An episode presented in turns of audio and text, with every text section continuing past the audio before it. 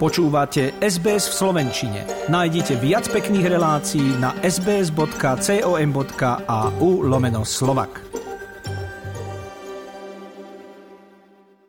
Najdôležitejšie stretnutie v čínskom politickom kalendári. 20. zjazd komunistickej strany. Dnes ho otvoria v Pekingu a všeobecne sa očakáva, že prezident Xi Jinping získa historické a bezprecedentné tretie funkčné obdobie Mandát, ktorý sa vymýka z tradície dlhej niekoľko desaťročí a zabezpečí mu postavenie najmocnejšieho vládcu krajiny od čias bývalého stalinistického diktátora a zakladateľa Čínskej ľudovej republiky Mao Tse-tunga. V poslednom čase, ktorý bol aj kvôli pandémii na celom svete vypetý, sme boli svedkami najrôznejších prejavov verejného vzdoru, Istú formu bolo a stále je vidieť aj v samotnej Číne, ktorá však nie je zvyknutá počúvať a tolerovať kritiku. Ľuďom sa tam nepáčia prísne epidemické obmedzenia spojené s covidom, keďže Čína, na rozdiel od zvyšku sveta, aj naďalej uplatňuje politiku úplnej eliminácie vírusu a protestujú aj proti povinnosti splácať hypotéku na nehnuteľnosť, ktorá ešte stále nie je dostávaná. Tamojšia majetková kríza vstúpila do novej fázy tzv. mortgage strikes. Toto všetko môže navonok pôsobiť, ako by sa všemocná ekonomika sveta otriasala v základoch.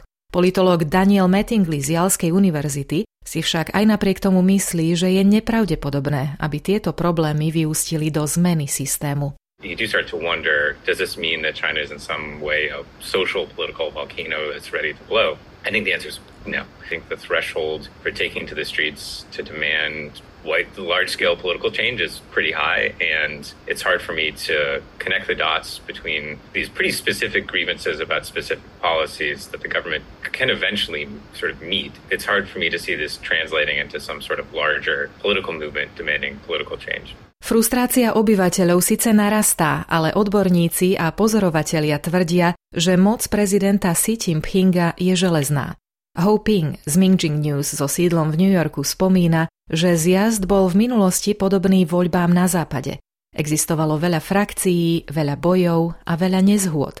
Tentohto ročný bude zrejme prvý od založenia komunistickej strany Číny bez frakčných bojov, čo znamená, že Xi Jinpingovi sa podarilo prevziať úplnú kontrolu nad všetkým.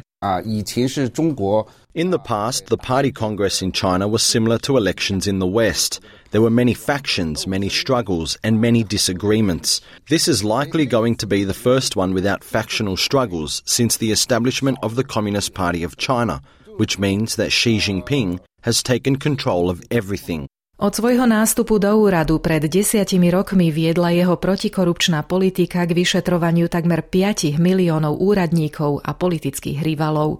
Dohliadal aj na utíšenie akéhokoľvek nesúhlasu v komunistickej strane a prostredníctvom ústredného výboru strany sa v roku 2018 postaral aj o to, aby bol zrušený limit dvoch funkčných období, ktorý so zámerom zabrániť ďalšej diktatúre podobnej Maovi zaviedol v 80. rokoch vtedajší vodca Teng Xiaoping. Aktuálny 20. zjazd teda ukáže, kto budú najbližší poradcovia prezidenta a stanoví agendu Číny na nasledujúcich 5 rokov. V Pekingu sa zíde zhruba 2300 delegátov z celej krajiny, ktorí budú vyberať 200 členov ústredného výboru. Ten následne zvolí 25-členné politbyro a tzv. stály výbor, čo je najvyšší čínsky orgán a vrchol moci, ktorý v súčasnosti tvorí len 7 ľudí. Napriek tomu, že vzťahy Pekingu so Západom nie sú najlepšie, mnohí analytici neočakávajú veľké zmeny. Xi Jinping nie je muž, ktorý by rýchlo cúval alebo signalizoval veľké zmeny na takomto podujatí, ani ekonomické, ani zahranično-politické, povedal výkonný riaditeľ Centra pre analýzu Číny v Ázijskom inštitúte pre politiku spoločnosti Bates Gill. Možno práve naopak, v niektorých otázkach môže ešte pritlačiť. Uh, Xi Jinping is not a man to uh, back rapidly away or signal, you know, big changes in this sort of a, of a gathering. I don't expect that there will be a lot of change signaled either in his overall economic policy uh, or in his foreign policy. And maybe uh, quite the opposite. We may see a kind of doubling down in some of his approaches to these issues Podľa Gila bude zjazd veľmi dôležitým stretnutím, usporiadaným v kritickom čase, keď sa Čína vydáva cestou budovania modernej socialistickej krajiny, veľkolepej vízie Xi Jinpinga. Experti tvrdia, že dedičstvo Hongkongu, kde bol ľudový nesúhlas účinne potlačený, bude pre Čínu bezpečné až vtedy, keď sa, citujem, znovu zjednotí s Tajvanom. Ten v obavách pred vojnou v nastávajúcom období prezidenta posilňuje svoju obranu. Na domácej pôde sa už o pár dní dozvieme, ako bude vyzerať národné hospodárstvo a či sa Albaníziho vláde podarí naplniť predvolebný sľub a zmierniť možné hospodárske krízy plynúce z nestabilnej situácie vo svete. This is an exciting period. It's a period of massive change in the global economy, but it's one in which if Australia is smart and if we play smart, we can have enormous advantages in the years ahead. Premiér Albanízy je presvedčený, že austrálska ekonomika môže aj v súčasnej situácii prosperovať. Kľúčom k tomu má byť okrem iného podpora miestnej výroby. Nie je podľa neho dobré, že sme nechali odísť automobilky a stali sa len kameňolomom.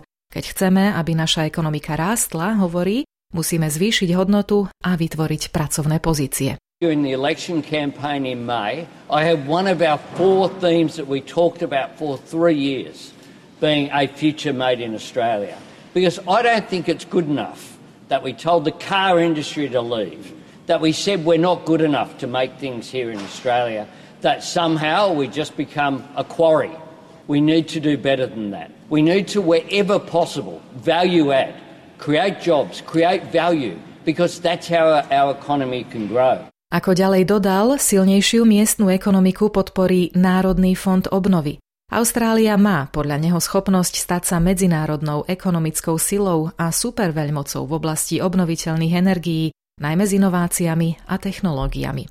Trošku pochmúrnejší pohľad do budúcnosti však na stretnutí vo Washingtone ponúkol pokladník Gene Chalmers, podľa ktorého je svetová ekonomika opäť na hrane. This time, the risk is that skyrocketing inflation brought about by the war in Ukraine and other factors has necessitated a blunt and brutal reaction from the central banks, which risks a hard landing in a number of the economies around the world. Medzinárodný menový fond tvrdí, že tretina svetových ekonomík už alebo je v recesii, alebo k nej smeruje. Americký prezident Biden tvrdí, že je nepravdepodobná. Chalmers o tom naopak nie je presvedčený. Austrálska ekonomika musí podľa neho reagovať na udalosti vo svete a prispôsobiť im svoje hospodárenie, Zároveň však musí dokázať riešiť aj domáce problémy spojené s rastúcimi životnými nákladmi. Ako tieto slová zhmotní v nastávajúcom federálnom rozpočte, sa dozvieme o niečo viac ako týždeň, v útorok 25. októbra. Na teraz konkrétne informácie nemáme, ale v náznakoch vidíme ako reálne napríklad predlženie platenej rodičovskej dovolenky z 18 na 26 týždňov a pomoc ženám zaradiť sa do pracovného procesu.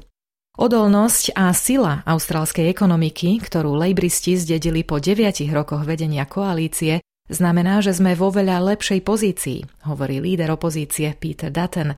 Ak nás však zlé rozhodnutia strany práce privedú do recesie, budú to rodiny, ktoré si to odnesú, budú to dôchodcovia a bude to veľa drobných podnikateľov. The resilience and the strength of the Australian economy that Labor inherited after nine years of coalition management means that we're in a much stronger position. But if we're driven into a recession by bad Labor decisions, it'll be families, it'll be pensioners, it'll be people on fixed incomes, and it will be many, many small businesses across the country that uh, ultimately pay the price for that failure. A ako je na to momentálne Slovensko, o tom bude nasledujúca rubrika Michaely Meckovej. Páči sa mi? Zdieľajte, komentujte, sledujte SBS v Slovenčine na Facebooku.